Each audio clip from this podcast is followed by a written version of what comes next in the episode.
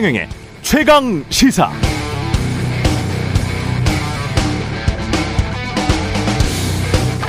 네, 정부가 오늘부터 전기 요금을 킬로와트 시당 8원, 가스 요금은 메가줄당 1.04원 인상하기로 했습니다. 4인 가구 기준 전기 요금은 한 달에 약 3,000원, 가스 요금은 한 달에 약 4,400원 오르는 수준입니다.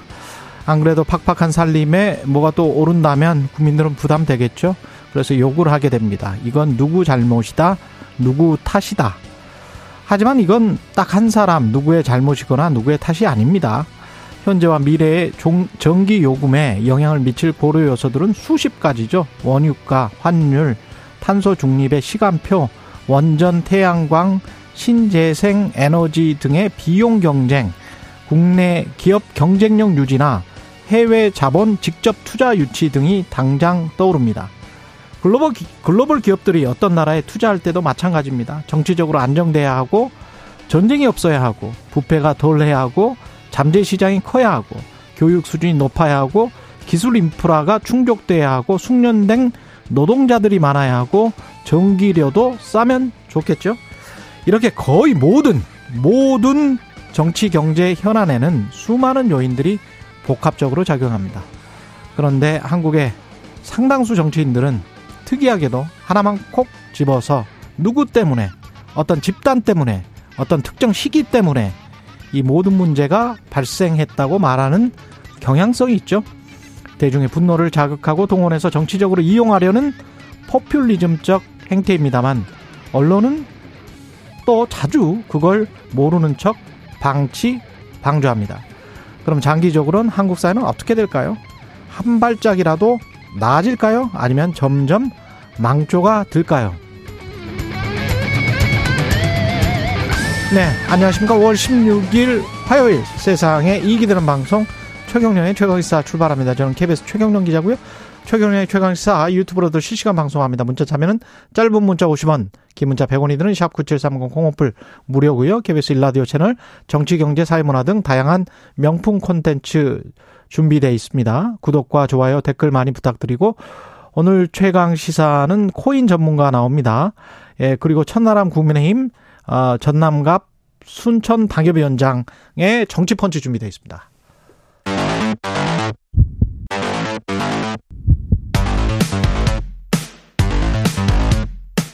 오늘 아침 가장 뜨거운 뉴스 뉴스 언박싱 자 뉴스 언박싱 시작하겠습니다. 민동기 기자 김연아 평론가 나와 있습니다. 안녕하십니까? 안녕하세요. 예, 모두에 말씀드렸는데 전기 가스 요금 인상됩니다. 약 5.3% 인상됩니다. 예. 아, 말씀을 하셨지만 아, 킬로와트 시당 8원 정도 인상이 되거든요. 음. 이게 4인 가구를 기준으로 했을 때 대략 한 3천 원 정도 인상되는 그런 효과가 발생을 하고요. 1인 가구, 2인 가구, 3인 가구는 조금씩 다릅니다. 가스 요금도 인상이 되는데요. 4인 가구의 한 달 평균 가스 사용량을 고려했을 때 월 평균 약 한 4,400원 정도 증가할 것으로 예상이 되고 있습니다. 그리고 음식점하고 구내 식당 등에 적용되는 일반용 가스 요금 인상률은 5.4% 조금 더 높고요. 목욕탕과 같은 일반용 요금을 내는 곳의 인상률은 5.7%입니다. 정부는 이번 요금 인상이 국제 에너지 가격 급등에 따른 것이다 이렇게 설명을 하고 있는 그런 상황인데요. 아무래도 요금이 인상이 되면은 취약계층이 좀 부담을 좀 더 많이 느끼지 않겠습니까? 예. 이 취약계층을 부담을 덜어주는 방안도 내놨는데요. 기초생활보장 수급자라든가 차상위 계층 등 에너지 취약계층에 대해서는 평균 전기가스 요금 사용량까지 요금 인상분 적용을 1년간 유예하기로 했고요. 에너지 바우처 지급 대상도 조금 확대하기로 했습니다. 그리고 기존 주택용만 제한적으로 운영해 오던 전기요금 분할 납부 제도도 소상공인 등에까지 확대하기로 했고요. 그리고 어, 농사용 전기 요금 같은 경우에는 이번 인상분에 대해서 3년에 걸쳐서 3분의 1씩 분산해서 반영을 하기로 했습니다. 분할 납부해라? 그렇습니다. 예.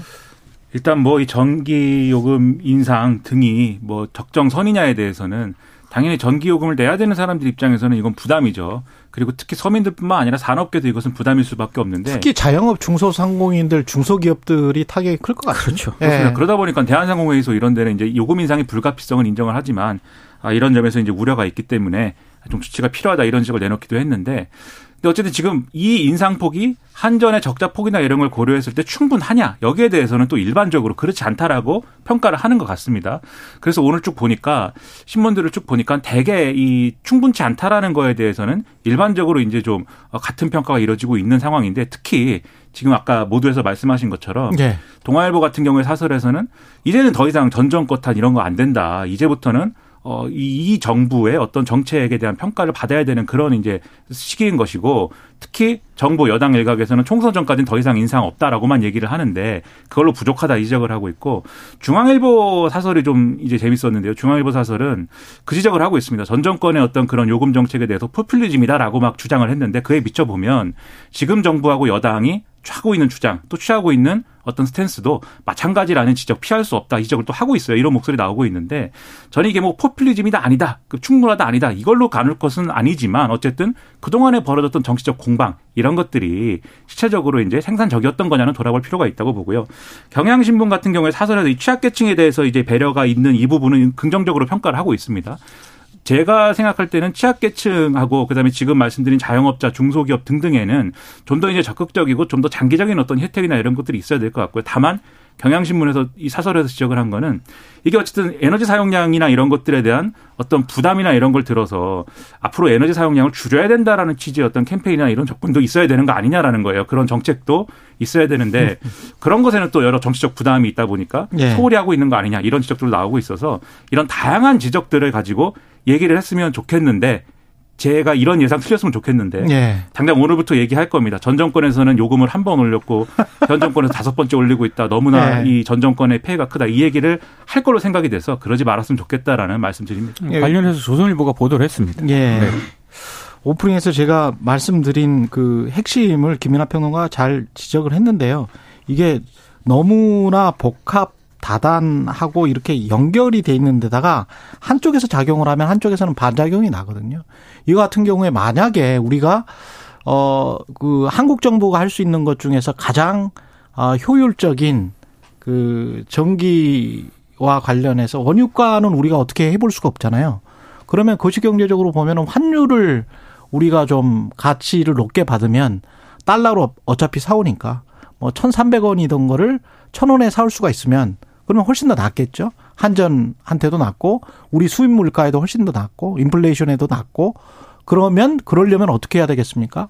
딱 한 가지 방법밖에 없어요. 금리 올리는 수밖에 없죠. 그렇죠. 근데 금리를 올리게 되면은 지금 그 특히 부동산 PF랄지 이런 것들이 굉장히 위험하다고 생각되기 때문에 계속 못 올린 거잖아요.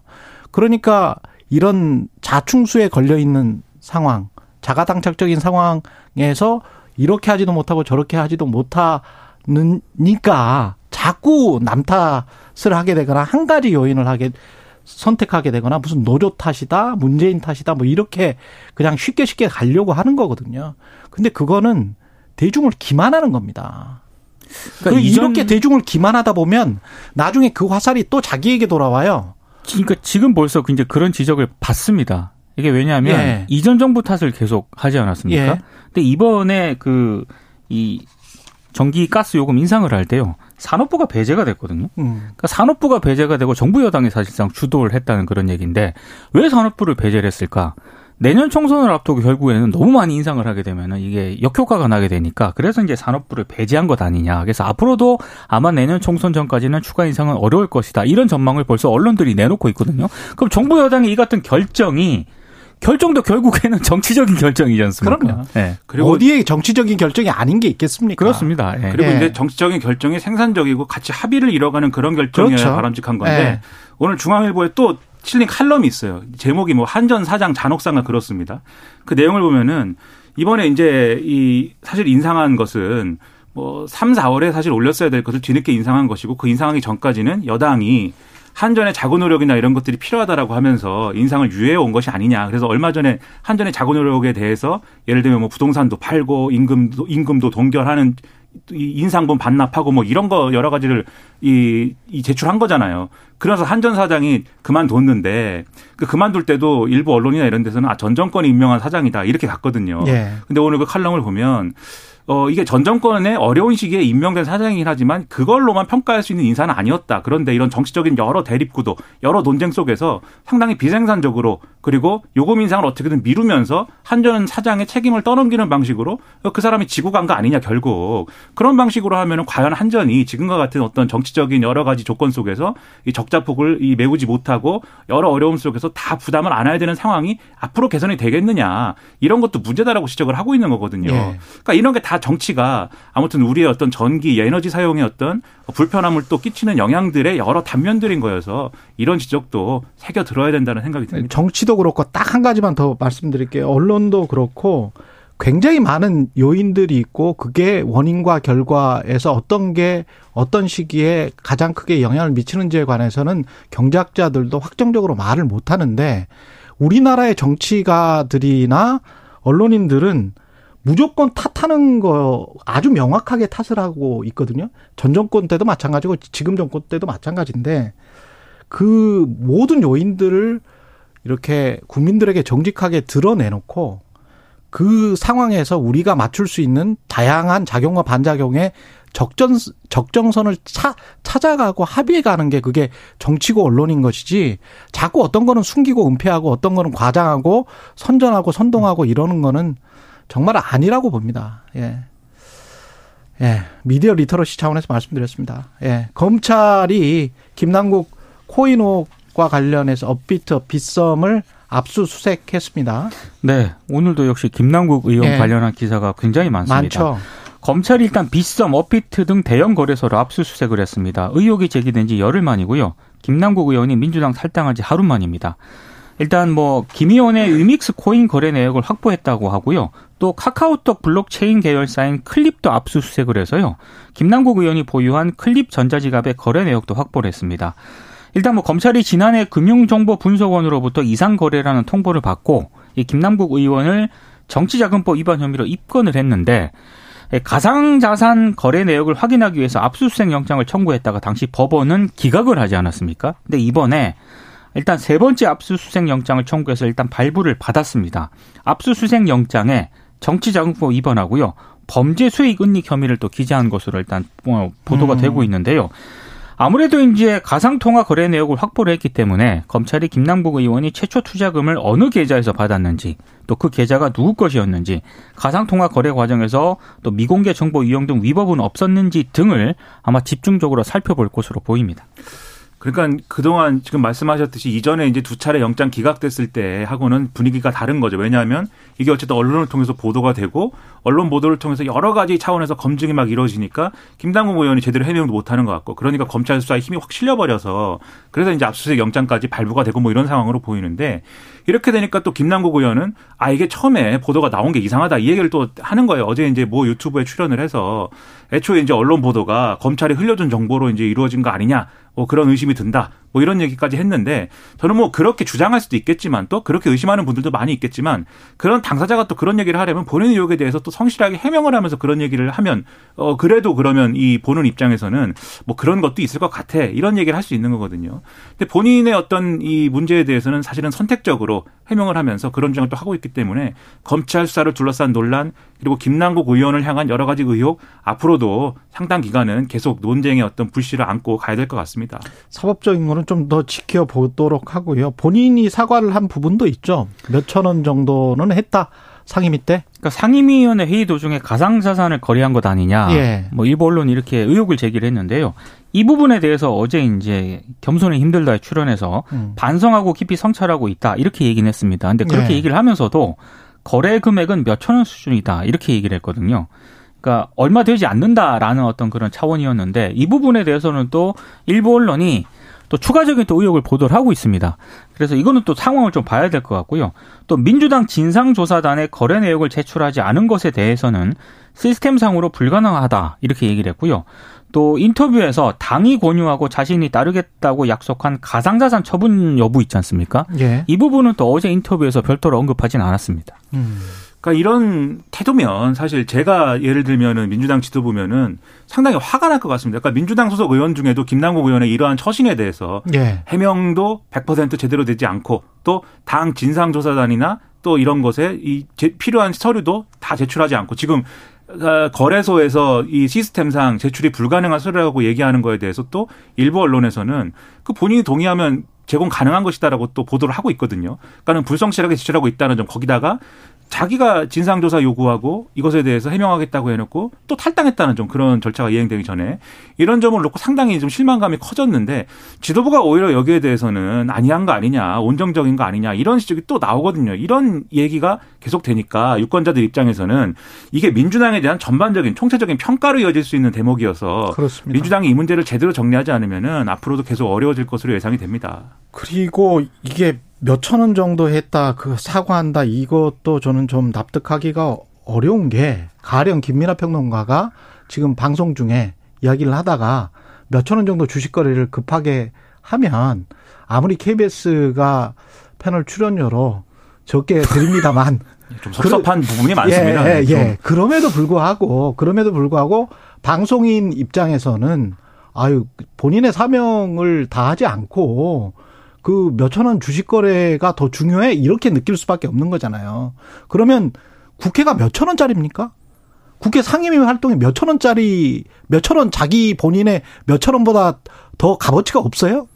그리고 이, 이게 음. 이런 걸 사과라고 하는 게 이게 말이 됩니까 이게? 그리고 제가 생각할 네. 때 우리가 뭐 이 코인 뭐 가상 자산 시장이라는 건 변동성이 굉장히 큰 시장이고 하루에도 그게 몇 차례씩 막 올라갔다 내려갔다 하는데 예. 그게 몇천 원 수준이든 어쨌든 내가 이것을 어 거래를 해야겠다라고 마음을 먹을 때 그 상황 이 내가 산 종목의 상황을 텔레파시로 알 수 있는 거 아니지 않습니까? 제가 주식을 여기서 몇천 원짜리 판다고 할 때 적어도 손해를 보지 말아야겠다라는 마음을 팔 텐데 텔레파시로 알 수 있는 거 아니지 않습니까? 코인 음. 전문가랑 한번 이야기를 해볼 텐데 아마 분명히 초단타들이 하는 그래프를 보고 그 그래프에 뭐 5분봉, 1분봉 이런 거를 보고 했을 거예요. 그러니까 정보를 예. 계속 취득하고 있지 않으면 거래가 안 되는 거거든요. 예. 상임위 그렇죠. 활동 중에 화장실에 가서 잠깐 정보를 취득하고 그때만 했다라고 하기에는 음. 여러 가지 신뢰나 이런 것들이 가지 않는 부분이 분명히 있는 거죠. 예. 그리고 민주당은 지금 윤리특위를 제소 원래 하려고 했었던 거예요. 그러니까 최신 의원총회에서 민주당 지도부가 비판을 받고 있는 그 대목이 있는데요. 예. 지난 14일 의원총회를 하지 않았습니까? 결의문까지 이제 채택을 했었는데 예. 이때 탈당한 김남국 의원은 국회 윤리특위위에 제소하거나 아니면 김 의원에 대한 복당 불가 원칙을 못 박자 이런 내용이 빠졌다는 겁니다. 음. 당내 가산자산 거래 자진신고센터를 만들자는 요구안도 빠졌다라고 하는데요. 이건 이제 민주당의 반박과 일부 언론 보도가 좀 나뉘는 부분이긴 한데 경향신문을 비롯한 일부 언론 내용을 보도를 종합을 하면은 이재명 대표가 이 내용을 결의문에 담는데 부정적인 태도를 보였다. 이런 보도가 지금 나오고 있습니다. 아, 일단 이재명 대표는 의총에서 김남복 의원이 진상조사에 협조를 거부하면 김 의원에 대한 복당 불가를 선언해야 한다 이런 요구를 받았는데 즉답을 피했다라는 거고요. 이재명 대표는 의총 직후에 박광원 원내대표와 함께 결의문 작성 현장에서 남아서 문구 수정에 관여했다는 게 이제 일부 언론 보도의 종합입니다. 근데 여기에 대해서 어제 권칠승 수석 대변인이 기자단에게 문자를 보내거든요. 음. 그러니까 이, 이 대표가 반대해서 빠졌다는 보도는 사실이 아니다라고 반박을 했고요. 윤리위 제소는 당내 조사가 선행돼야 하고 의총 과정에서 다양한 의견이 있었기 때문에 그래서 씻지 않은 것이다. 그러니까 통일된 의견으로 보기에는 다소 무리가 있다고 판단을 해서 그래서 빠진 것이지 완전히 빠진 것도 아니고 보류된 상태다. 이런 취지의 해명을 했습니다.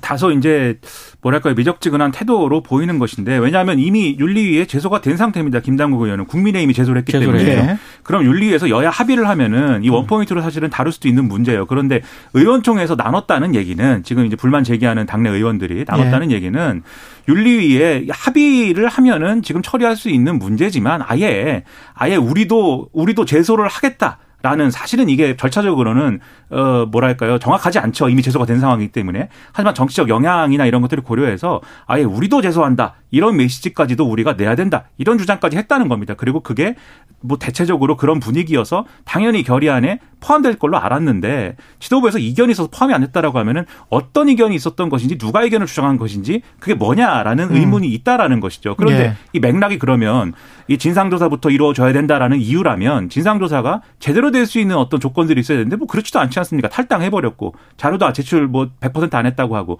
그러면은 진상조사는 제대로 안 될 건데 윤리에 그 전에 윤리 에 뭐 이렇게 처리하는 것은 어렵다라는 입장이라고 하면은 국민들 입장에서는 봐주기 아니냐 이렇게 얘기할 수밖에 없는 거거든요. 예. 의문이 커지는 것이죠.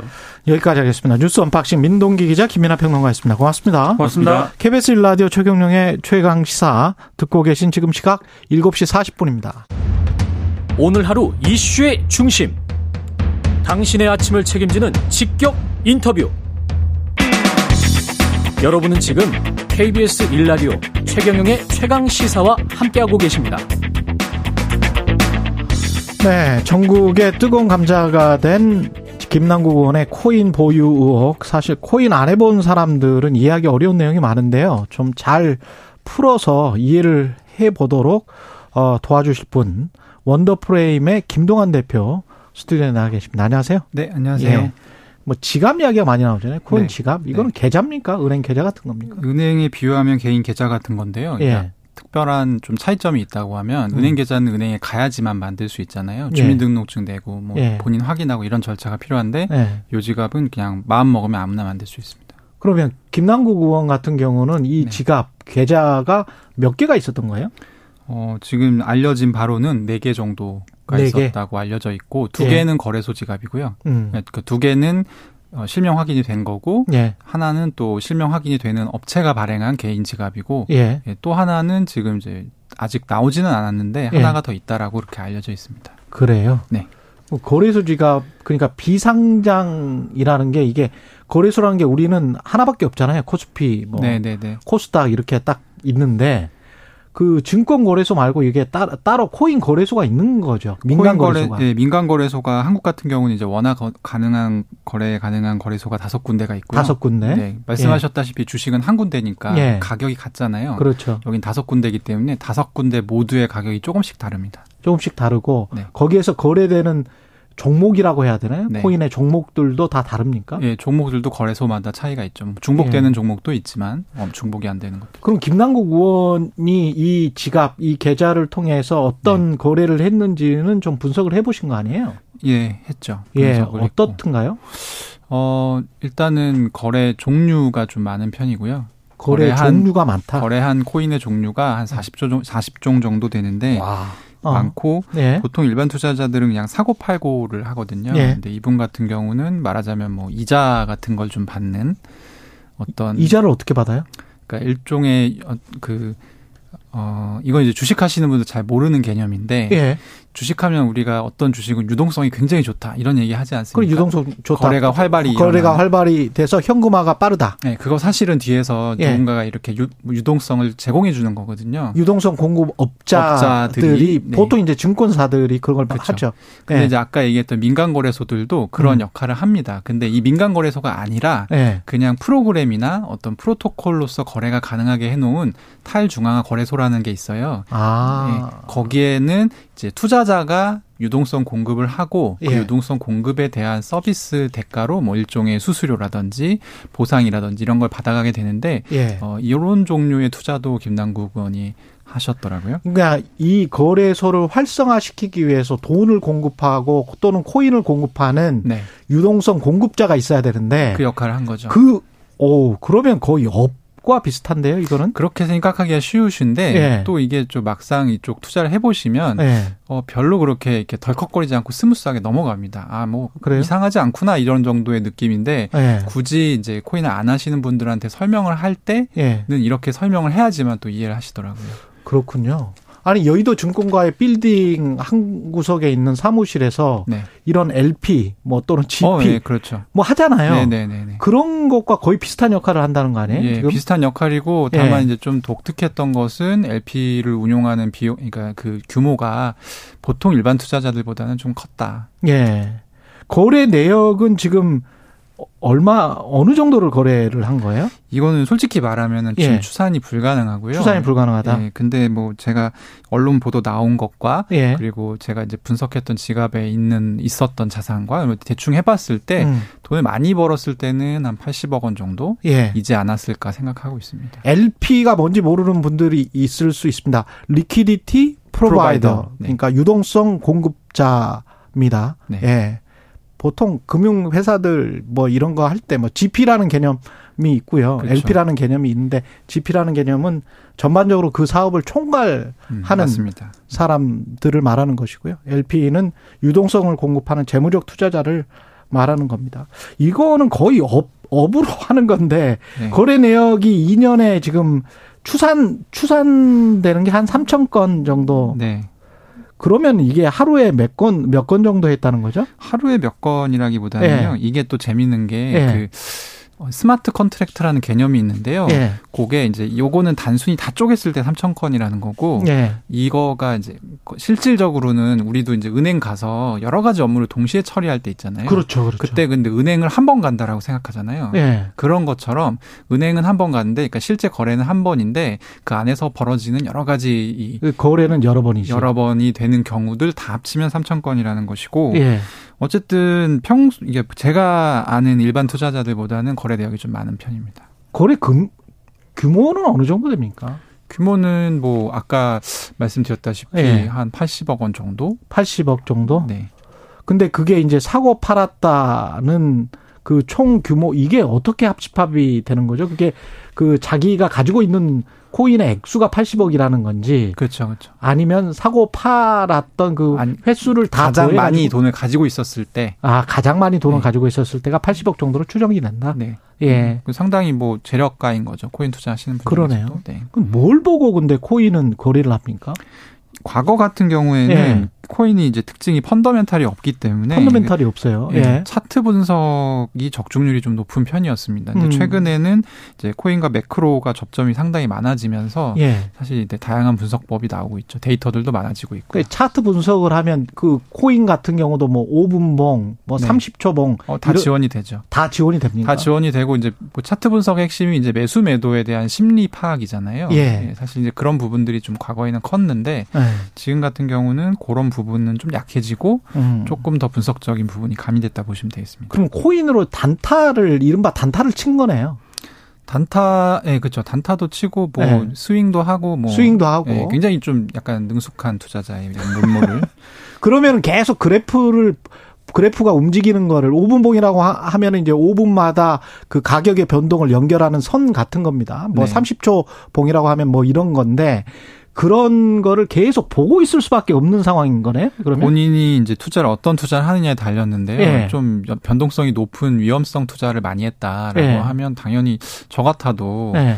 뭐볼 수밖에 없는 거 아니에요? 5분 만에 뭐 몇 천만 원이 왔다 갔다 할 수 있잖아요. 네. 그래서 이제 그렇게 많이 봤을 것으로 생각되고 최근에 이제 매체 언론 통해서 이제 그 상임이라던가 이런 예. 공무 활동 하는 중에 거래한 게 또 얘기가 됐었잖아요. 예. 예.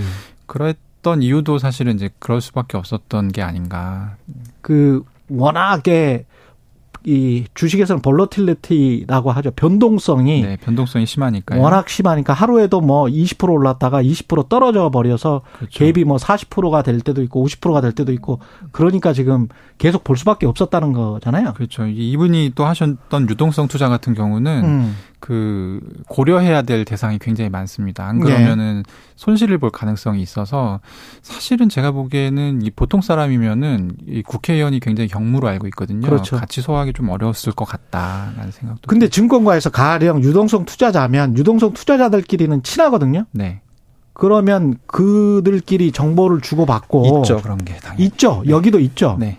그러면 그럴 가능성이 있습니까? 이 김남국 의원 같은 경우도 본인이 그냥 LP가 돼서 유동성 공급자가 돼서 스스로 다른 공급자들과도 뭐 전화로 연락하거나 예, 뭐. 그래서 제가 이제 사실 그 얘기를 요즘에 좀 주로 하고 있는데요. 예. 이 이상한 내역이 하나 있거든요. 예. 그게 이제 클레이페이라고 하는 일종의 stable coin에 어, 지금 이제 KBS에서는 요걸 25억 원 정도라고 보도를 하고 있고 예. 제가 파악하기로는 33억 원 정도입니다. 음. 그런데 이제 금액이 차이가 나는 이유를 좀 이따 설명해 드릴게요. 예. 어쨌든 어 33억 원 정도 투자를 했는데 이게 아무도 모르는 코인이에요. 저희가 KBS 라디오에서 자료 조사할 때 뭔가 이렇게 검색하는 시스템이 있지 않겠습니까? 그렇죠. 저희도 그런 게 있거든요. 예. 그래서 그 코인 찾아볼 수 있게 돼 있는데 음. 거기에도 올라와 있지 않은 굉장히 마이너 마이너한 코인인데 지금도 지금도 없고 그때도 없었고. 어. 근데 여기에 이 코인이 나온 지 한 달도 안 돼서 한 33억 원 정도를 투자를 한 거죠.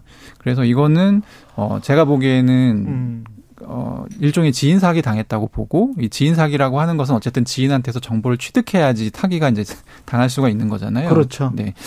그리고 이- 결과적으로 그럼 이 어. 클레이페이를 만든 사람들은 누구예요? 만든 업체? 그건 이제 공개되어 있지 않습니다. 공개되어 있지 네, 않고. 익명화되어 있고요. 예. 어, 되게 이제 독특한 부분이 또 뭐였냐면 33억 원을 저는 얘기했고 KBS는 이제 25억 원 얘기를 하는데 예. 왜냐하면 도쓴 돈은 33억 원이에요. 쓴 돈? 예. 투자한 돈? 투자한 돈은. 예. 근데 이걸 너무 한 번에 사는 바람에 이 코인 가격이 두 배 가까이 올랐습니다. 일시적으로. 와, 그래서 확신이 있었구나. 실제로 이 사람이 얻은 토큰은 25억 원어치를 얻었어요. 그러니까 아. 이미 투자하면서 8억 원을 까먹고 들어간 거죠. 그러네요. 네. 그래서 거의 프리미엄을 주면서 굉장히 네. 이상한 패턴이다. 왜냐하면 그때 초기이기 때문에 실제로 보면 거래량이 많지 않거든요.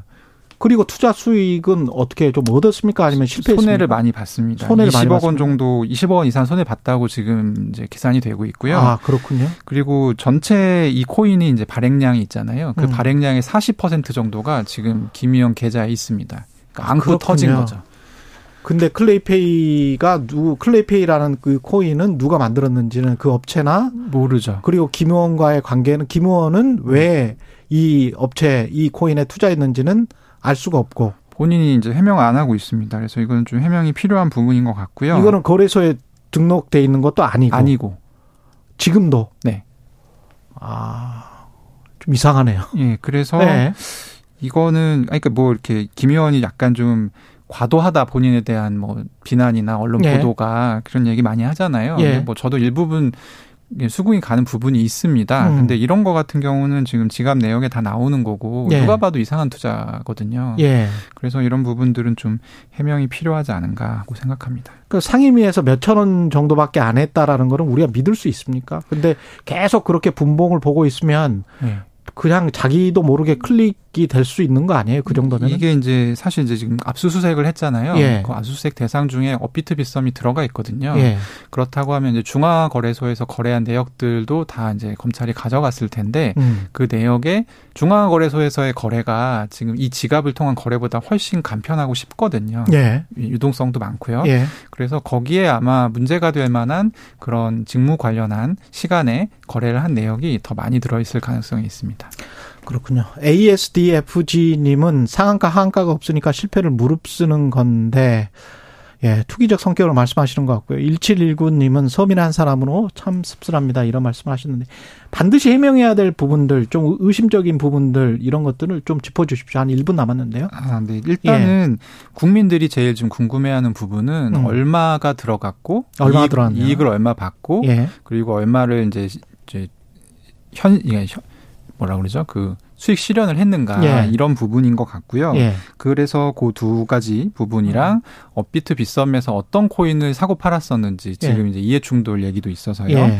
게임사 관련한 코인들인지 뭐 이런 부분들이 궁금한 것 같고 예. 세 번째는 제가 얘기했던 클레이페이 왜 예. 투자했는지 요게 이제 좀 나와야 될 것 같고요. 예. 어, 마지막으로 저희한테는 그러니까 국민들한테는 2021년에 음. LG 디스플레이를 팔아서 그 돈으로 토- 코인 투자 시작했다는 그랬죠. 식으로 이제 얘기를 했었는데 예. 다른 유튜브 방송에 나가서는 2016년에 본인이 이미 8천만 원 정도 본인 돈으로 이더리움이라는 가상화폐 투자를 했다라고 얘기를 하고 있어요. 이, 이 간극이 굉장히 크거든요. 음. 예. 그리고 저는 이제 업계에 있어서 아는데 2016년에 8천만 원 이더리움 투자를 했다고 하면 지금 상당히 큰 돈이 돼 있을 가능성이 높습니다. 음. 물론 이제 투자 손실 전액 봤을 가능성도 있지만요. 예. 그래서 이런 부분들에 대한 해명이 좀 추가로 필요할 것 같습니다. 예. 지금까지 원더프레임의 김동환 대표였습니다. 고맙습니다.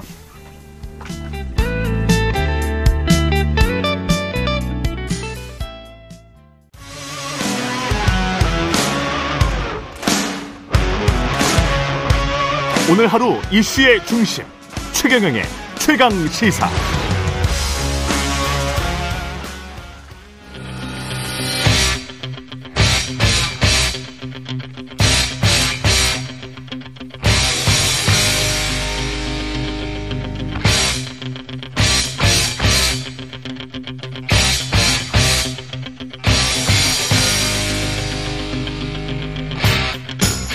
네, 답답한 정치 이슈를 팍팍 때려보는 시간입니다. 정치펀치. 오늘은 천하람 국민의힘 전남 순천갑 당협위원장 전화 연결돼 있습니다. 안녕하세요. 네, 순천만 정원의 남자 천하람입니다. 순천만 저기 정원 박람회 아직도 합니까? 어, 네, 저희 10월까지 하거든요. 예. 네, 관람객 300만 넘, 넘었으니까요. 아직까지 예. 안 와보신 분들 많이 와보시면 아주 예. 좋습니다. 예. 네. 그 천하람 위원장과 김남국 의원이 방송 출연 상당히 뭐 겹쳐서 많이 했죠. 많이 했고요. 예. 김남국 의원 때문에 지금 그 코너가 없어질 위기입니다. 코너가 없어질 위기다. 네. 근데 그 제가 오늘 누구한테 들어보니까 그런 이야기를 네. 하더라고요. 방송에 옛날부터 같이 나왔던 사람들에게는 네. 뭐 여야 가리지 않고 코인 한번 투자해봐라. 라는 이야기를 과거에도 했었다. 그런 이야기를 들었는데 맞나요? 혹시 천하람 위원장한테는 그런 이야기 안 했어요? 어, 제가 직접 들었는지 이제 예. 다- 대기실에서 뭐 다른 분들이랑 같이 얘기했는지는 예, 정확하게 기억은 나진 않는데요. 예. 예, 코인 투자 열심히 하고 있고 잘하고 있다 이런 얘기는 저도 들은 들은 적은 있습니다. 몇 년 전이세요? 한 1, 2년 정도 1, 2년 전부터는 저도 사실은 김남국 의원 코인 열심히 하고 있다는 거 알고는 있었습니다. 그렇군요. 그 네. 상임위 활동 중에도 코인을 했을 거다라고 예견을 했었던 이유도 그것 때문입니까? 어, 뭐 그런 점도 있고요. 예. 무엇보다도 어, 한동훈 장관 청문회 날이라고 해가지고 코인 거래소가 쉬는 건 아니잖아요. 그렇죠. 그렇죠. 예. 예. 이게 이게 그냥 이- 뭐 인간 생각해 보면 예. 만약에 저라도 음. 제 재산의 절반 이상이 코인에 게다가 뭐 비트코인 있는데. 같은 것도 아니고 음. 변동성이 큰 이제 뭐 소위 잡코인이라고 하는데 들어가 있으면은 네. 30분에 한 번은 최소한 볼 것 같거든요. 예. 그건 어쩔 수 없는 부분인 것 같아요. 저도 너무 궁금할 것 같고 그리고 음. 아무리 한동훈 장관 청문회건 얼마나 굉장히 중요한 어떤 뭐 국정조사 중이건 그 어떤 거래를 하고 싶다라는 욕구를 음. 이겨내기는 어려울 것 같다고 저도 예상했기 때문에 예. 예 그러다 보니까 이모 논란이 나온 거 아니냐 이렇게 저도 예상했었는데 예. 뭐 안타깝게도 맞았죠. 네. 그 상임위 중에 몇천 원 했다 이거는 사과를 했는데 사과는 어떻게 보셨어요? 어 우선 지금 상임위 중에 정확하게 몇 건의 거래를 했는지가 아직 다 정리가 된 것은 아닙니다. 그렇죠. 예. 그런데 지금 김남국 의원은 설화에 설화를 더 하고 있거든요. 음. 만약에 상임위 중에 뭐 조사를 해봤는데 몇천 원이 아니라 몇만 원, 심지어는 뭐 수백만 원, 수천만 원 거래를 한 게 나오면 어떡할 겁니까? 그러니까 이런 무슨 몇천 원이다 이런 쓰잘데기 없는 소리 하지 말고 음. 이거는 그냥 상임위 거래 중에 어 이런 어떤 코인 아니 상임 거래란다 죄송합니다 예. 상임위 회의 중에 이런 코인 거래를 한 것 자체가 문제 아니겠습니까? 그렇죠. 좀 예. 어, 본인의 해명으로 인해 가지고 더 일을 악화시키는 거는 좀 그만했으면 좋겠습니다. 이게 지금 탈당이 됐는데 의원 제명 뭐 이런 이야기까지 나온단 말이죠. 이 사태가 네. 어디까지 갈 거라고 보세요? 제가 민주당 대표라면은 예. 영구 복당 금지의 차원의 출당을 할 것 같습니다. 음. 영구 제명 같은 조치를 할 것 같은데요. 예. 어, 이- 이게 민주당 입장에서는 이보다 나쁠 수 없는 타이밍에 탈당을 한 겁니다.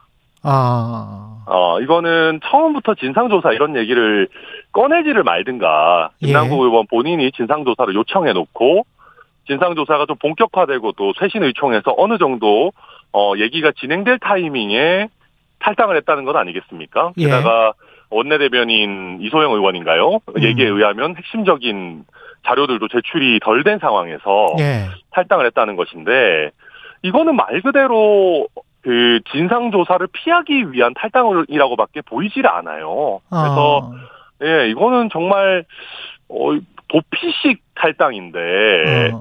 그, 그- 그런 도피식 탈당을 하면서 잠시 뒤에 돌아오겠다. 이거는 제가 당 대표라면 우리 당을 뭘로 보는 거지? 라는 생각이 절로 들 것 같습니다. 어제 김남국 의원은 겸손은 힘들다 유튜브에서 이게 그거 그 주장을 다시 한번 하더라고요. 국가기관이나 수사기관이 보안 정보를 흘려서 윤석열 정부의 실정을 어, 코인 이슈로 덮고 있는 것이다. 어, 이 얘기도 너무 이제 식상하지 않습니까? 식상하다. 네, 예. 뭐, 뭐, 무슨 일만 터지면은 검찰 탓이다, 뭐, 이런 얘기를, 음. 뭐, 뭐, 야당 탄압이다, 이런 얘기를 계속 하는데요.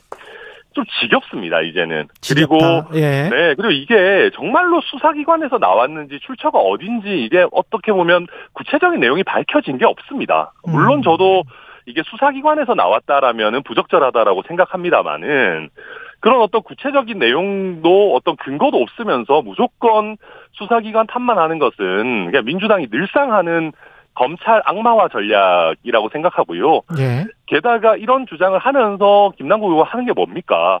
또 김어준 씨가 하는 유튜브에 나와가지고 지지층 결집하려고 하고 심지어 손혜원 전 의원 같은 분도 또 거기에 부안해동 해가지고 음. 뭐 정의로운 사람이다 비례정당이라도 만들어가지고 국회의원 만들겠다 이런 식으로 또 그 극성 지지층을 결집시키는 전략으로 가거든요. 예. 근데 이런 전략 이제는 국민들이 다 꿰뚫어 보십니다. 저는 좀 그만했으면 좋겠다. 이게 음. 도대체 어디까지 가는 건가 참 안타까운 심정입니다. 그리고 국민의힘이 김남국 의원을 지금 국회 윤리특위에 제소를 했는데 네. 민주당이 여야 간사가 모여가지고 논의를 하면서 이거를 민주당도 뭔가 더 강경한 조치를 취하는 액션을 같이 해볼 수도 있, 있지 않을까 그런 생각도 들던데 그 가능하다고 보세요? 어, 저는 이번 사태는 굉장히 엄중하기 때문에 예. 어, 이건 뭐 우스개 뭐 이거는 뭐 가정입니다만 예. 만약에 이 사태가 총선을 3개월 놓고 나- 남겨놓고 터졌으면은요 민주당이 그렇죠. 윤리특위에 제소하는 걸 동의했을 겁니다. 어. 이거는 거의 LH 사태나 조국 사태급으로 굉장히 이미 커진 이슈고 또 예. 선거에 미칠 수 있는 영향이 큰 이슈입니다. 음. 그렇기 때문에 뭔가 반성하고 쇄신하는 척이라도 했었을 겁니다. 선거 직전이라면. 예. 근데 지금 아직 선거가 그래도 한 8, 9개월 이상 남았기 때문에 예. 과연 민주당이 그렇게 기민하게 움직일 것인가 저는 조금 회의적으로 보고요. 어. 여기서 민주당이 적극적으로 국회 윤리특위에 제소하고 또 예. 이거를 제대로 윤리특위 차원에서 검증을 하는 거를 거친다면 음. 나름대로 의미 있는 하나의 어, 선례가 될 수 있습니다. 지금 보면 어, 최근에는 민주당이 이런 꼬리 자르기식 탈당이 좀 많았습니다만 국민의힘도 이런 거 하지 말라는 법이 없고 과거에도 했었거든요. 음. 그러면 탈당을 했을 때도 어, 이게 단순히 수사기관의 손을 빌리는 게 아니라 국회 차원의 자정 기능을 발현하는 거는 그렇죠. 국회 윤리특위밖에 없습니다. 예. 이거를 적극적으로 활용하는 선례를 여야 모두 만들면 좋거든요. 우리 예. 맨날 정치의 사법화 이런 거 민주당도 굉장히 비판하지 않습니까? 근데 음. 왜 자기들 스스로 어 자기 당 직전까지 의원이었던 사람의 어떤 그 윤리적인 문제를 늘 그렇게 욕하는 검찰 손에만 맡기려고 합니까? 예. 저는 민주당도 이제는 국회의 최소한의 조사 윤리 기능을 좀 실질화시킬 좋은 어떻게 보면 찬스다. 저는 그렇게 봅니다. 천하람 위원장이 변호사이기도 한데 법률적으로도 네. 뭔가 좀 문제가 있을 수 있는 소지가 있어요? 음, 일단 내부 거래, 그러니까 내부자 정보 부분은 코인 같은 경우에는 법령이 거의 미비돼 있습니다. 아, 그래서 법 자체가 내부- 없다.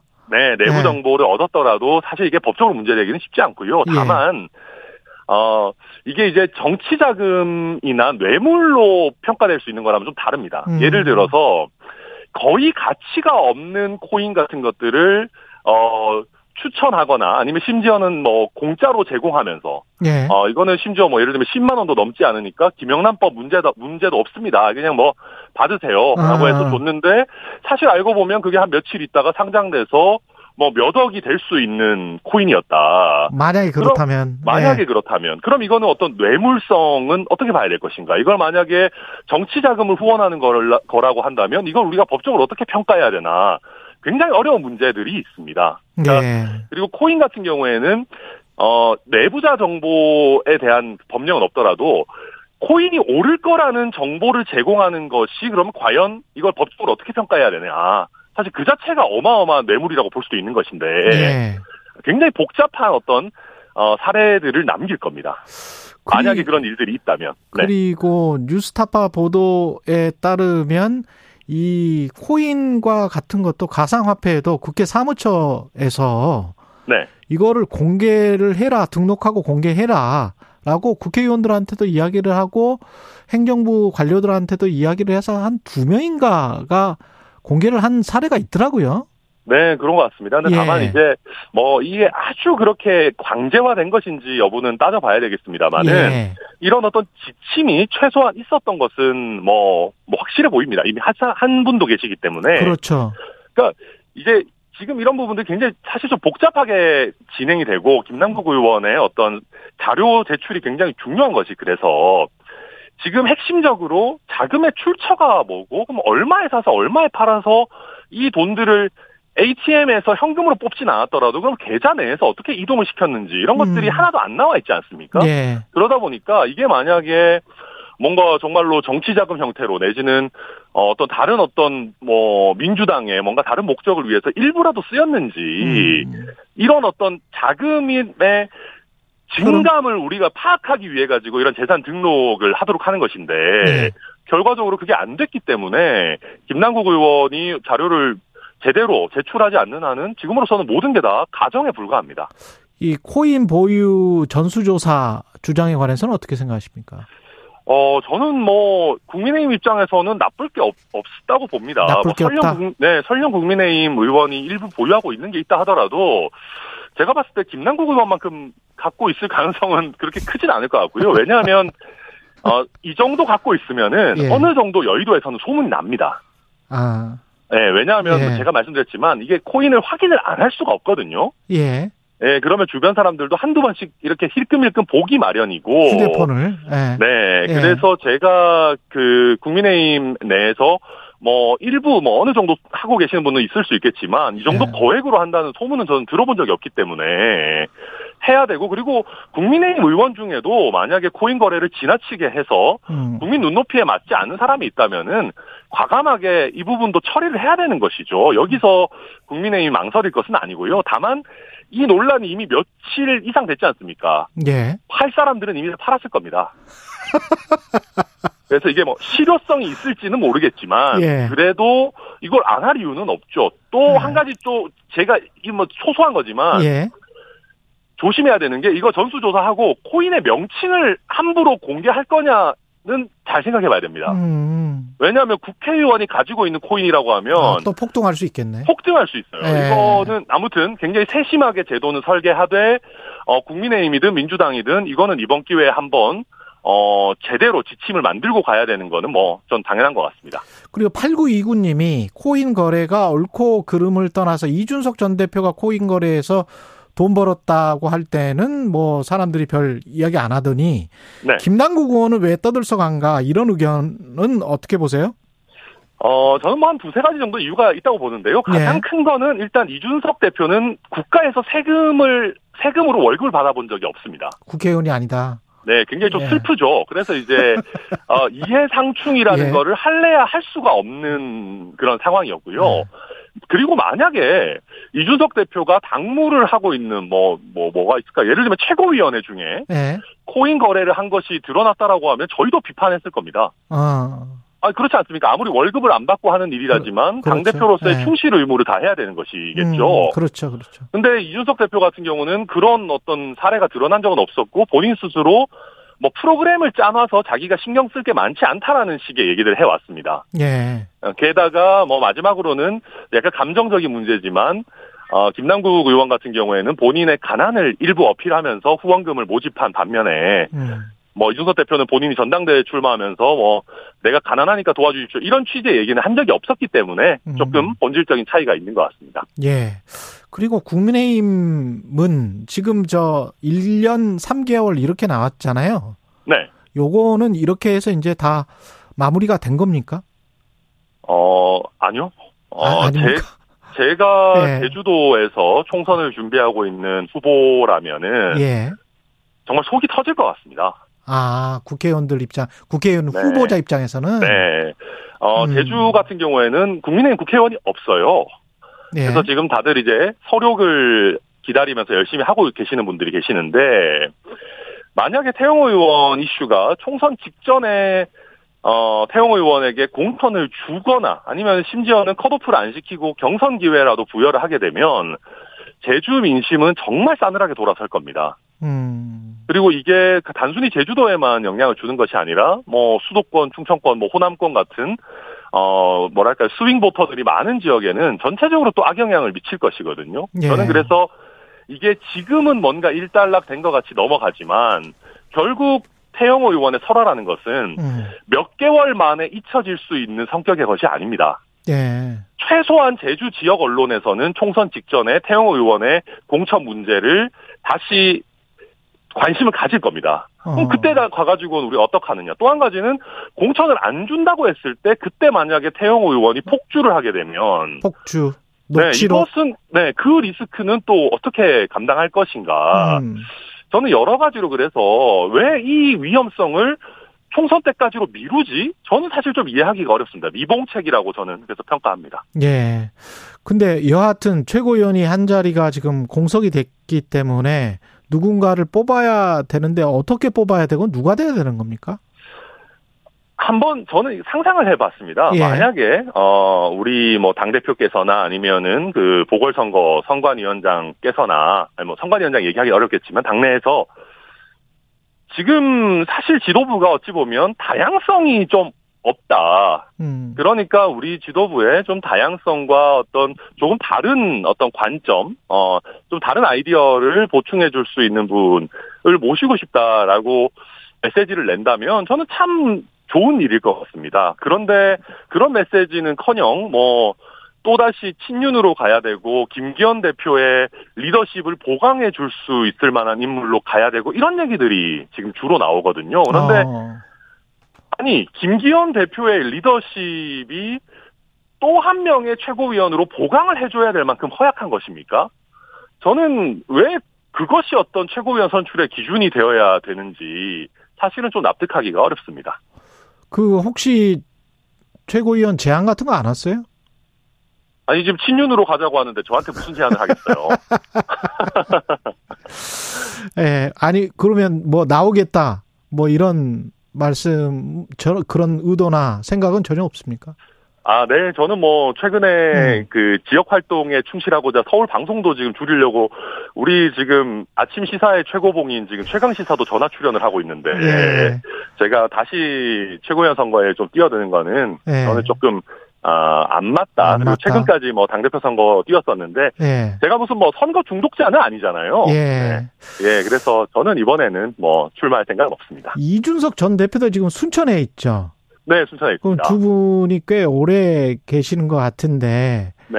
이게 광주 호남 지역에 공을 들이는 특별한 이유가 있습니까? 어, 네, 뭐, 저는, 글쎄요, 저는 전국 어디나 저는 정치인이라면 공을 들여야 된다라고 생각하고요. 예. 어, 할 수 있다라고 믿는 사람들이 몇 없는 것 같습니다. 음. 아, 그러니까 뭐 저나 이준석 전 대표나 뭐 저희 천하용인의 다른 사람들이나 네. 호남도 저희가 열심히 하면 국민의힘 지지해 주실 수 있다라는 믿음을 가지고 있거든요. 예. 그리고 실제로 그 믿음을 가지고 열심히 뛰었기 때문에 뭐 지난번 지방선거 같은 경우에는 어 사실 광역단체장 기준으로 전부 15%를 넘기는 어마어마한 성장을 기록을 했습니다. 그래서 하면 할 수 있습니다. 근데 어 저희가 중요한 것은 혹시 당내에서 뭐 저희 구성원이나 아니면 심지어는 지지자 중에서도 호남은 어차피 해보 해봤자 안 돼라고 하는 그런 뭐 호남을 포기해야 된다는 생각을 가지고 있다면은 저는 이 방송을 빌어가지고 이런 호남 포기 전략을 포기해야 된다. 음. 조금만 잘하면 문 마음의 문을 열어주실 오히려 유권자들의 준비는 되어 있다. 저희가 거기에 맞춰가지고 잘 노력하고 또 좋은 인물들을 꾸준히 발굴해서 음. 일관성 있는 진정한 노력을 한다면은 저는 호남에서도 멀지 않은 시기에 어 국민의힘의 정치인들이 활약하는 거 볼 수 있다고 저는 기대하고 있습니다. 근데 마지막으로 한 가지만 국민의힘 내에서도 지금 사실은 이제 비주류로 내몰린 거잖아요. 이 천하영인과 맞습니다. 이준석이 그러면 그럴 그런 상황에서 국민의힘의 이름으로 공천을 받을 수 있을 것이며 또 어떻게 할 수 있을 것이다. 당선이 될 수 있을 것이다. 그게 될까요? 음, 저는 뭐 결국에는 네. 그 국민들의 뜻에 달려 있다라고 봅니다. 아. 그리고 예, 지금 저는 총선이 앞으로 어 누가 누구에게도 쉽게 유리하다라고 할 수 없는 국면으로 접어들 것이라고 보고요. 음. 어, 또 그렇게 된다면은 그래도 당내에서 또 음. 어, 뭐랄까요. 그래도 민심에 가까운 저희 천하 용인들이 또 할 수 있는 역할들이 있지 않겠느냐. 뭐 예. 저희는 그렇게 기대하고 또 저희는 일단 뭐 지금은 지난번 전당대회는 결과가 좋지 않았지만 음. 결국은 저는 제일 좋은 해결책은 저희가 주류가 되는 거다라는 음. 생각이고 계속해서 당원들과 국민들을 좀 설득해 나갈 생각입니다. 예, 여기까지 듣겠습니다. 천나람 국민의힘 전남 순천갑 당협위원장이었습니다. 고맙습니다. 네, 감사합니다. 여러분은 지금 KBS 1라디오 최경영의 최강 시사와 함께하고 계십니다.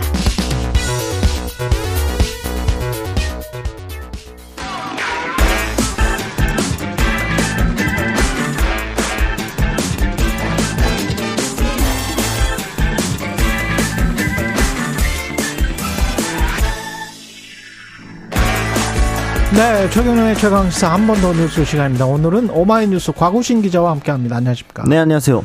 어제 새벽이었는데 그 동해시 어 쪽에서 해상이었죠. 네. 예. 지진이 발생했는데 그 별다른 피해는 없었습니까? 네, 다행히도 예. 별다른 피해는 보고되지 않았습니다. 음. 어제 오전 6시 27분이었고요. 예. 강원도 동해시 북동쪽 52km 떨어진 해역에서 예. 규모 4.5 지진이 발생을 했습니다. 진원의 깊이는 32km로 이제 한반도 평균보다 조금 깊은 편이었고요. 음. 어, 발생 10초 뒤에 지진 관측망에 탐지가 됐고 관측 6초 후에 지진 속보가 나왔는데요. 어, 그러면은 이제 땅에서는 얼마나 느꼈냐 봤을 때 강원과 경북에서는 3 정도 실내나 건물 위층의 사람이 현저히 느끼고 정차한 차가 흔들리는 정도였고요. 예. 충북에서는 이 조용한 곳에 있거나 건물 위층에 소수의 사람이 느끼는 정도의 진동이 있었습니다. 음. 어, 신고 건수는 18건이 들어왔지만 피해 신고는 없었고요. 원자력 안전위원회에서도 혹시나 해서 긴급 안전 점검이 나섰지만 별다른 특이 사항은 없었다고 합니다. 이게 그래도 꽤 규모가 컸, 큰 거죠. 네, 그러니까 좀 멀리서 발생을 했기 때문에 이제 예. 크게 느껴지진 않았지만 진도만 놓고 봤을 때는 상당히 좀 높은 편입니다. 어쨌든 올해 지금 이렇게 지진이 많이 발생을 하고 있는데 규모 2.0 이상이 벌써 44번째고요. 음. 규모가 4.0을 넘는 것은 이번이 처음이었습니다. 한반도와 주변에서 이렇게 4.5 이상 지진이 발생한 거는 2021년 12월 제주도 인근에서 4.9 지진이 발생한 지 1년 5개월 만에 한 거고요.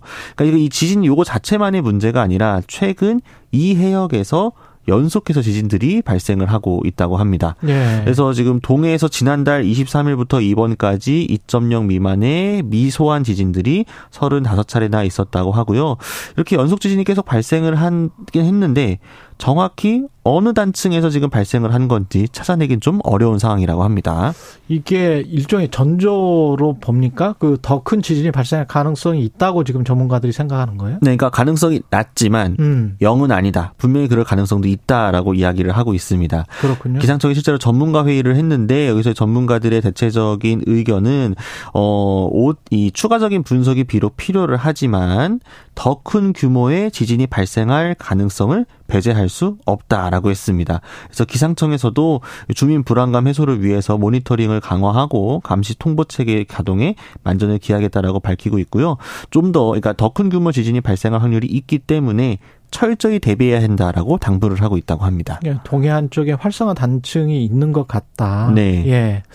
근데 그게 언제 뭐 어떻게 될지 사실 과학으로 완벽하게 예고를 할 수 있을지는 잘 모르겠네요. 그렇죠. 사실 이제 발생한 후에나 알게 되는 경우들이 많기 때문에 사전에 예측이 거의 어려우니까요. 그렇죠. 미리 대비를 해야 되는 거죠. 예.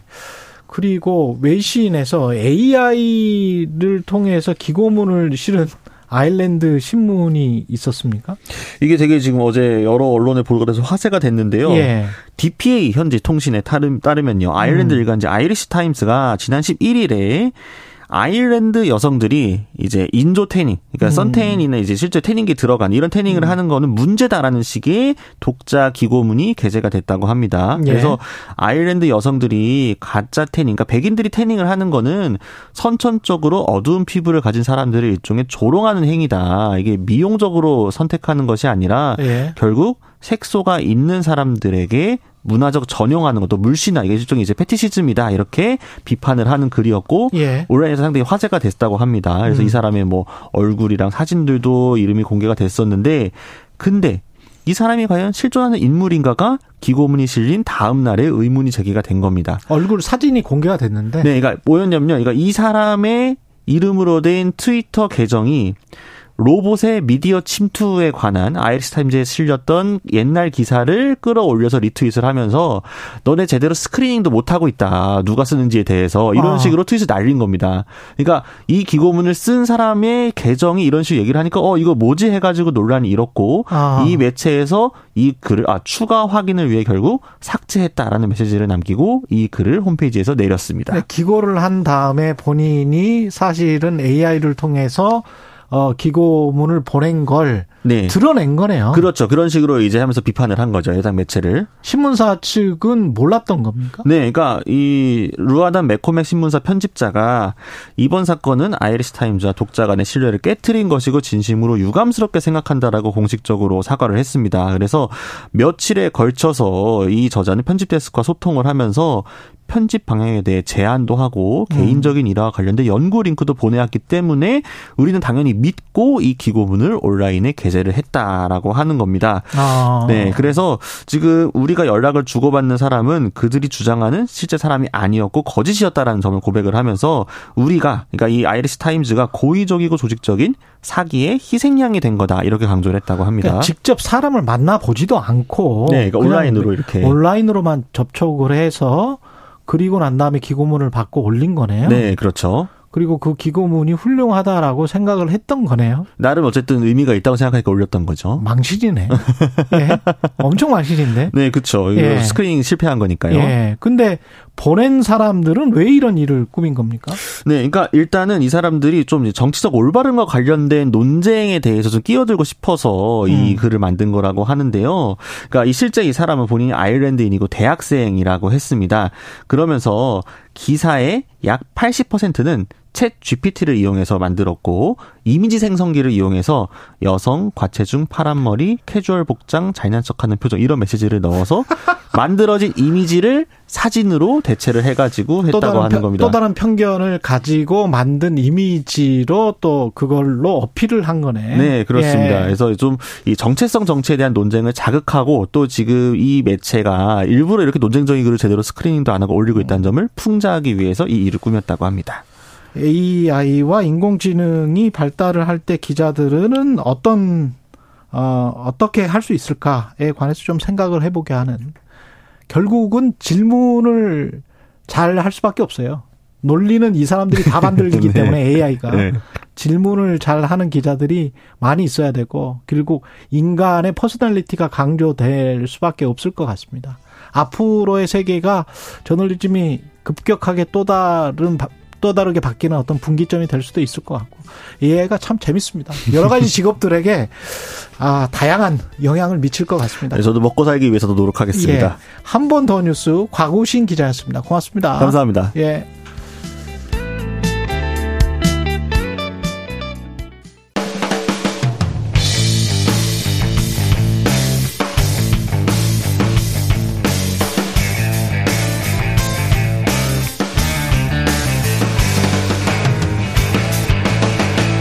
최경영의 최강 시사.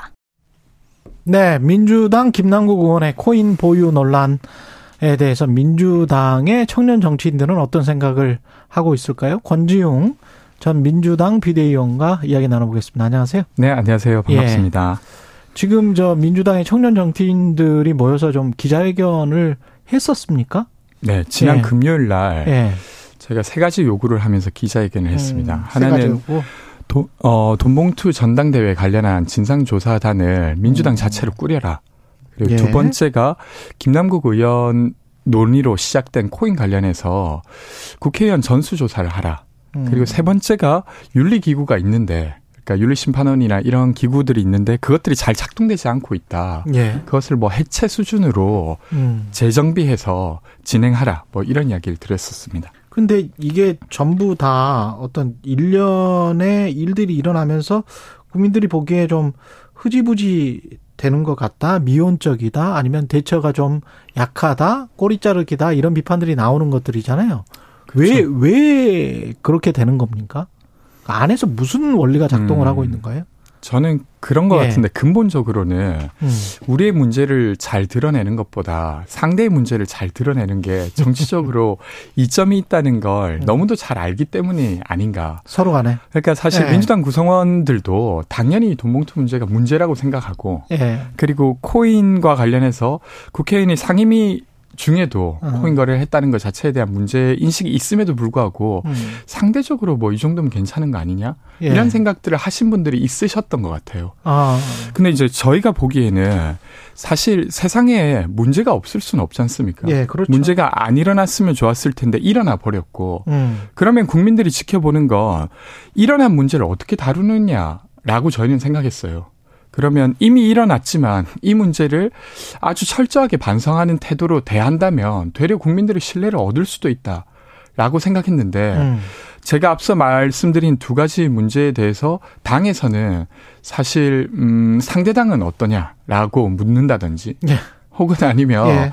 뭐 밥값 정도는 그럴 수도 있는 거 아니냐. 예. 라고 약간 온정주의적으로 음. 그리고 어떻게 보면 국민들이 보기에 매우 내로남불적으로 상대당이 만약에 똑같은 일을 했다면 아주 신랄하게 비판했을 분들이 자신들의 문제는 그렇게 다루지 않는구나 하는 음. 모습을 보이지 않았는가 싶습니다.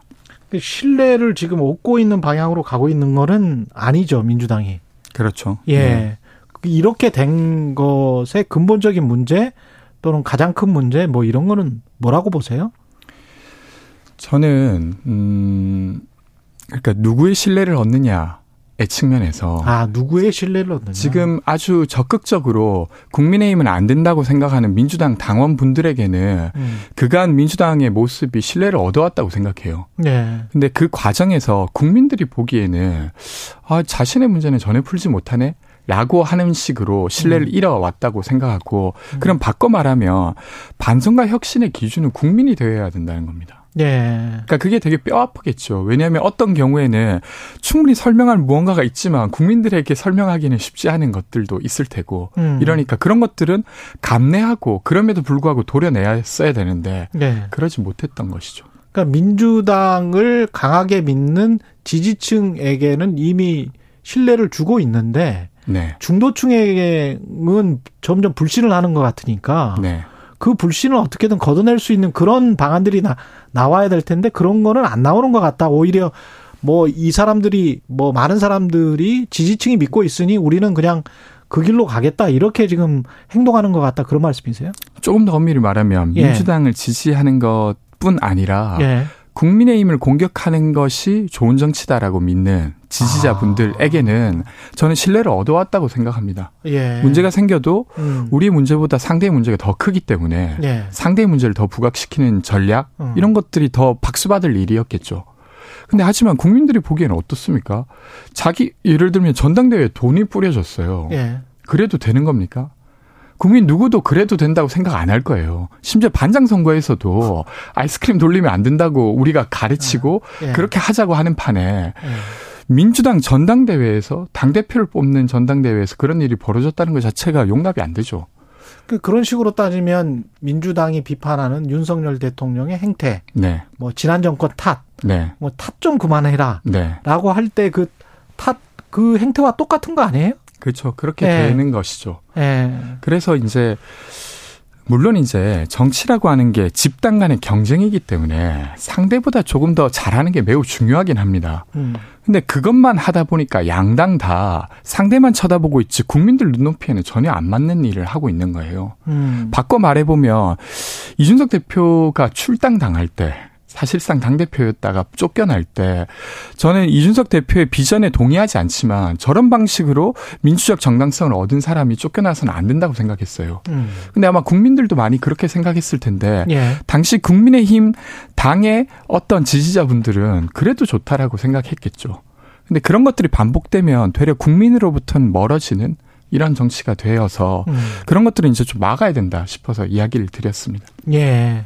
근데 이제 김남국 의원의 사퇴까지 고려해야 된다. 이런, 네. 이런 주장에 대해서는 뭐 어떤 공격들 강성 지지층들의 공격이 지금 굉장히 거셉니까 어떻습니까?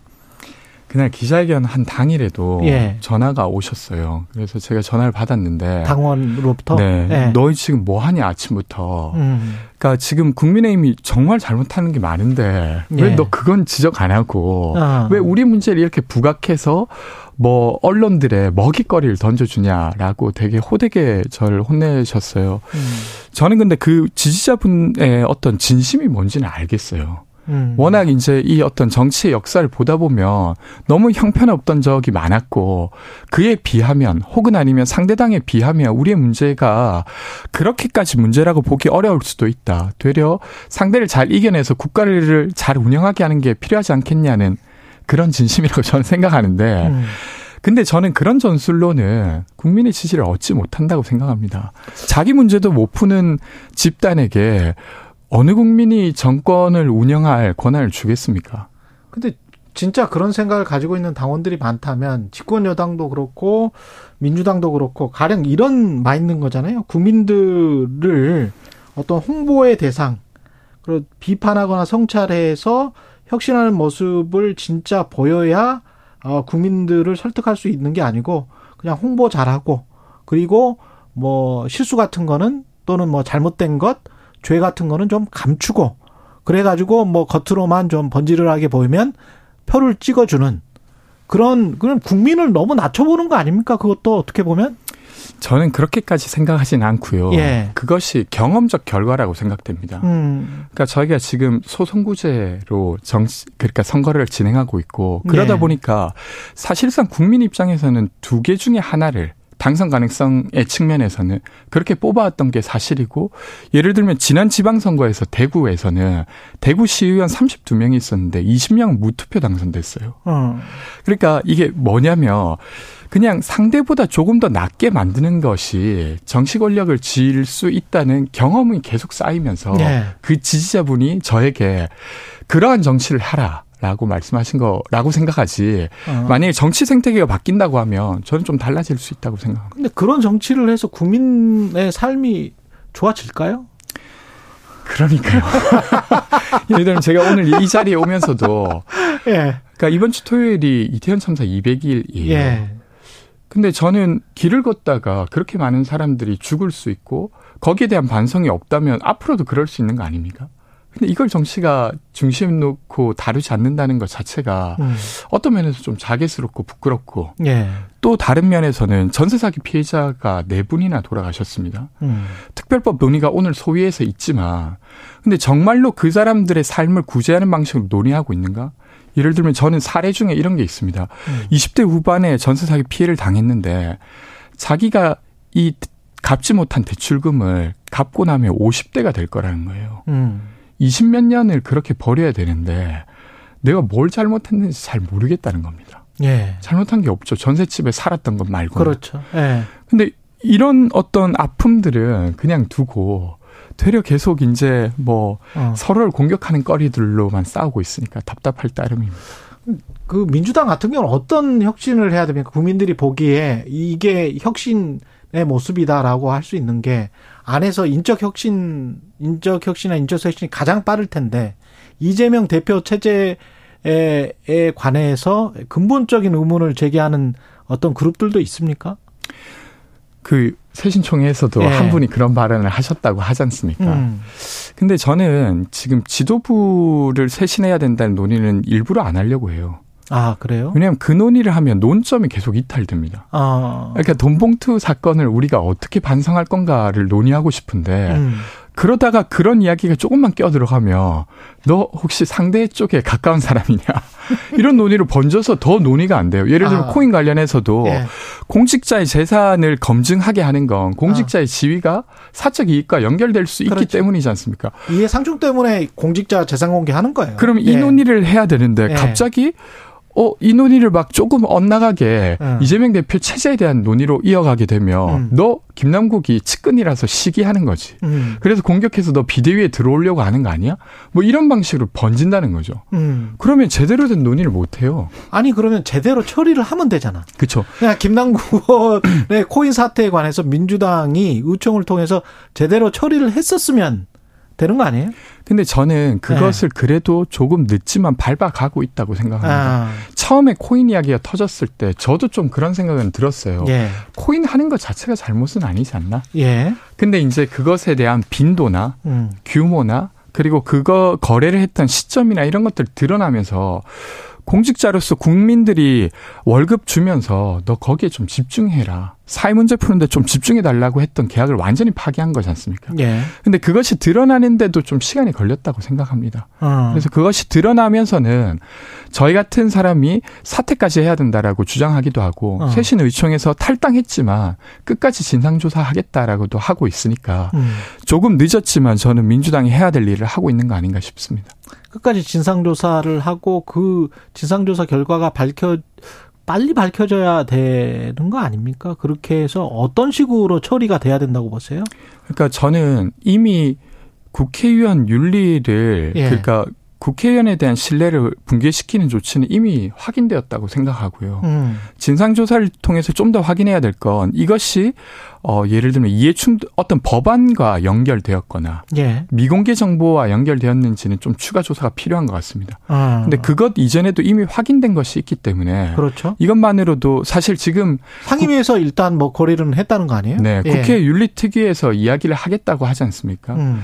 거기에 그러니까 탈당을 하셨지만 국회의원이기 때문에 국회 윤리특위에서라도 이 같은 거 이것을 다뤄야 된다고 계속 이야기할 생각입니다. 근데 당 쇄신을 어떤 방식으로 할지, 누구를 통해서 할지, 권리당원이 하는 건지, 대의원이 하는 건지, 뭐 그것 가지고도 지금 싸우고 있는 거 아닙니까? 안에서?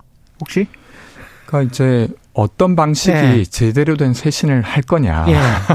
지도부가 쇄신 을 당해야 될 수도 있는데 예. 왜 지도부가 하냐라고 좀 앵커께서 여쭤보시는 것 같기도 한데 예. 근데 저는 일단은 수단을 이야기하기 전에 음. 어, 무엇을 쇄신해야 되는가부터 다시 합의해야 된다고 생각합니다. 무엇을 쇄신해야 되는가? 네. 예. 그 일단 돈봉투 관련해서도 사실은 저희가 지난 금요일 날 기자회견 했던 가장 중요한 이유는 코인 관련해서는 자체 진상 조사단을 꾸리는데 왜 돈봉투 관련해서는 안 꾸리냐? 음. 과거에 그렇게 이야기했잖아요. 수사 강제 수사 권한이 없으니까 우리 못 하는 예. 거다라고 했지만 코인 관련해서 똑같습니다. 음. 그러니까 이 진상이 드러나야 그것을 바꾸는 거지 않습니까? 근데 예. 드러나는 데 있어서 미온적이라고 하면 바꾸는데도 당연히 미온적일 수밖에 없죠. 음. 그래서 그런 지점들을 어 분명히 하고 그것부터 한 발 한 발 가다 보면 어떤 단위가 이 쇄신의 키를 잡아야 되는지도 좀 합의가 이루어지지 않을까 싶습니다. 그 당내의 젊은 정치 인들이 어떤 역할을 할 수 있을까요? 마지막으로. 저는 아무래도 이해관계로부터 좀 떨어져 있다고 생각합니다. 이해관계로부터 떨어져 네. 있기 때문에 반대로 말하면 국민의 눈높이에 조금 더 맞을 수도 있다고 생각해요. 음. 그러니까 뭐 젊다고 해서 무조건적으로 그렇다고 말씀드릴 수는 없는데 그렇죠. 그러려고 노력하는 집단이 있다고 하면 어. 국민들이 보기에도 그래 보이겠죠. 어. 그래서 그런 역할을 자임하고 해보려고 하고 있습니다. 권지용 전 민주당 비대위원이었습니다. 고맙습니다. 고맙습니다. 예.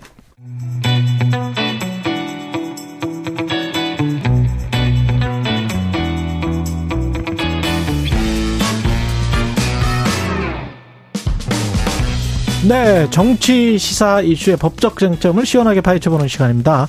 회강 로스쿨 오늘은 특별한 손님 석자 교수로 모셨습니다.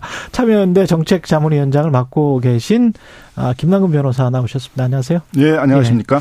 오늘은 전세 사기 관련 인터뷰 2탄인데요. 이 관련해서 궁금증 있는 분들 지금부터 문자 댓글 많이 남겨주시기 바랍니다. 아, 김남근 변호사님이 직접 답변해 드리겠습니다.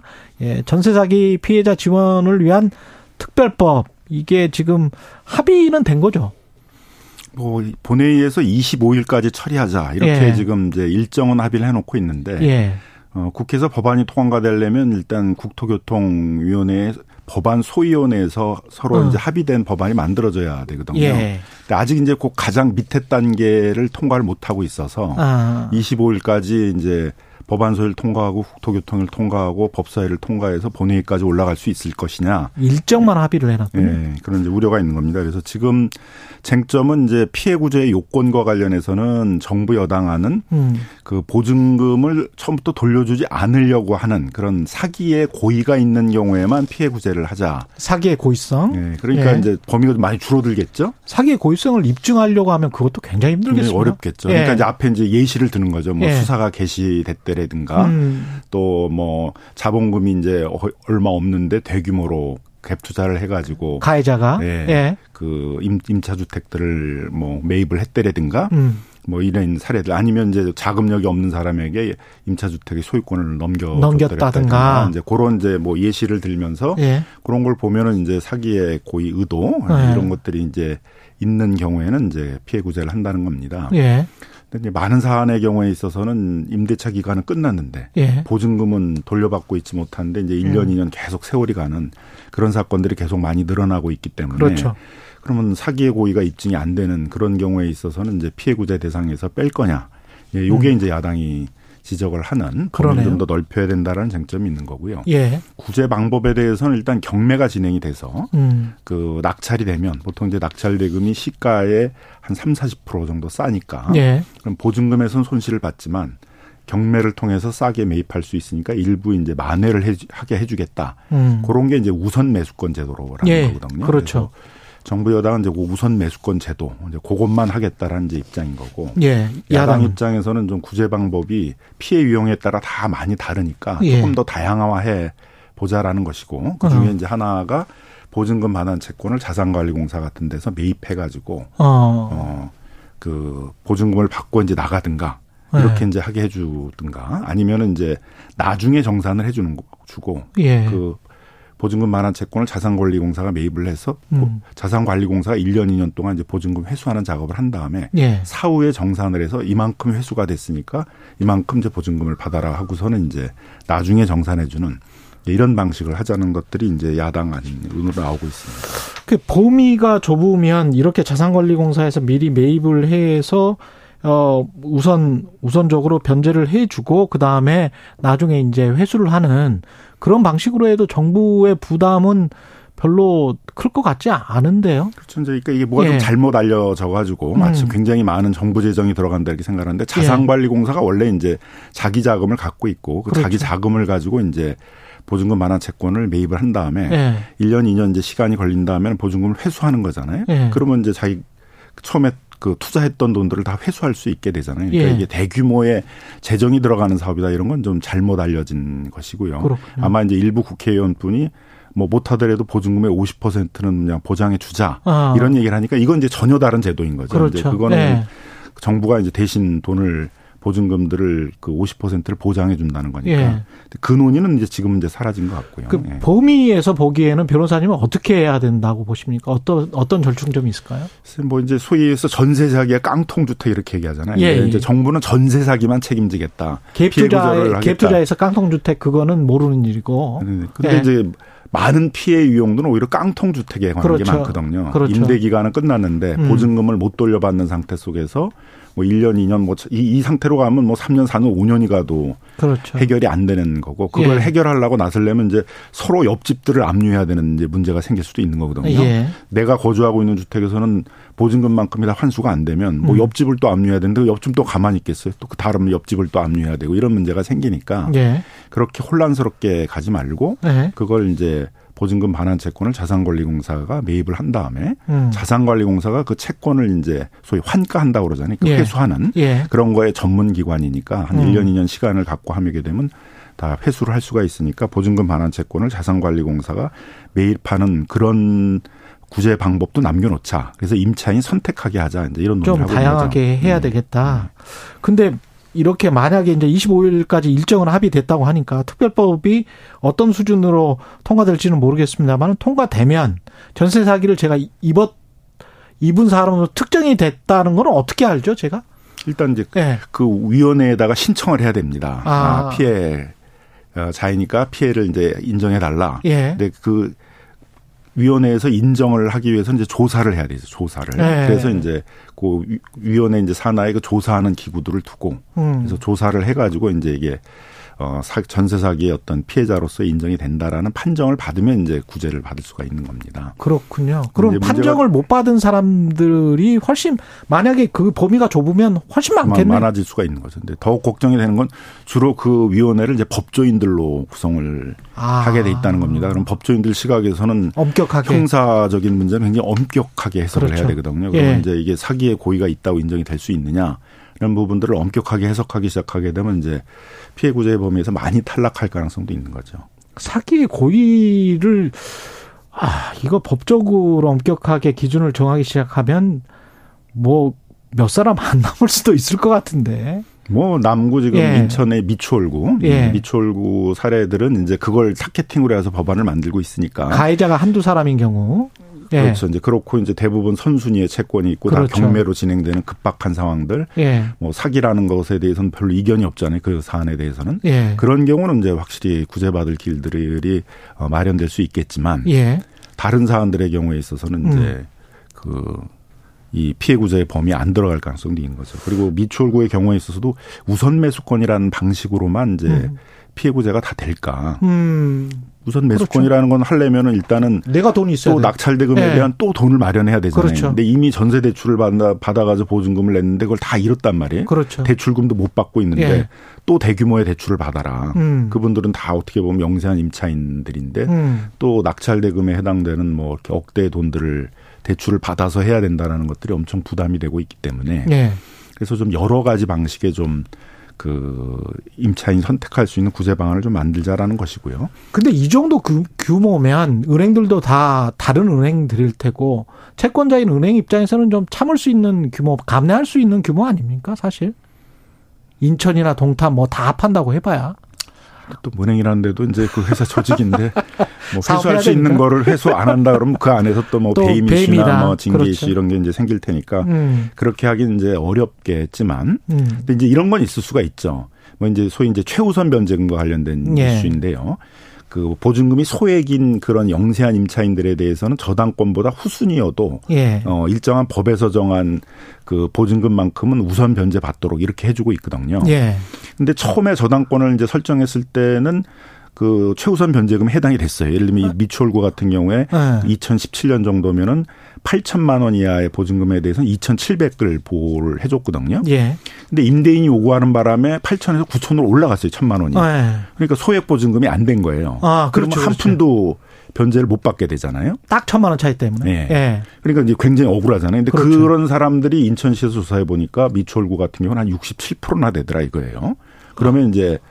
최우선 변제금을 보호해 줘야 되는 문제가 있는데 그래서 이제 야당에서 주장하는 안은 처음에 계, 계약을 할 때는 소액 보증금에 해당됐으면 어. 최우선 변제금을 보장해 주자. 나중에 인상이 됐더라도 예.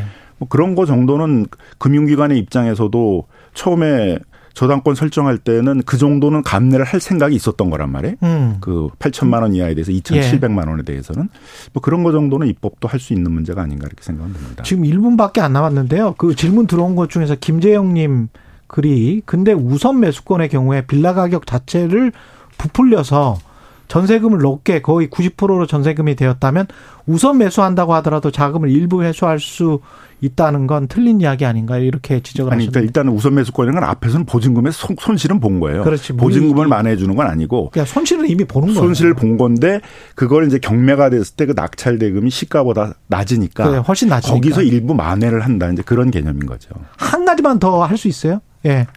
질문 5754님, 왜 이렇게 큰 사기 사건이 그동안 정부가 모르고 있었다는 건가요? 뭐, 무슨 법이 미흡했다는 그래서 건가요? 보이스피싱 사건과 이걸 자꾸 비교하시는 분들인데 그거와 다른 건 이건 정부 정책의 실패가 있었거든요. 예. 이 사람들이 이렇게 대규모로 돈도 없으면서 매입할 수 있던 건 임대 사업자 대도라는 게 있었기 때문이거든요. 그렇죠. 종합부동산세나 재산세 음. 같은 것들을 대규모로 감면을 해주고 예. 또 전세 대출 제도가 문제였단 말이에요. 예. 대규모로 200조나 전세 대출이 풀리면서 그렇죠. 그 전세를 끼고 이, 그 하도록 만들다 보니까 전세 버블이 생겨서 문제이기 때문에 음. 정부 정책의 실패도 고려를 해야 된다. 이 사건에 있어서는.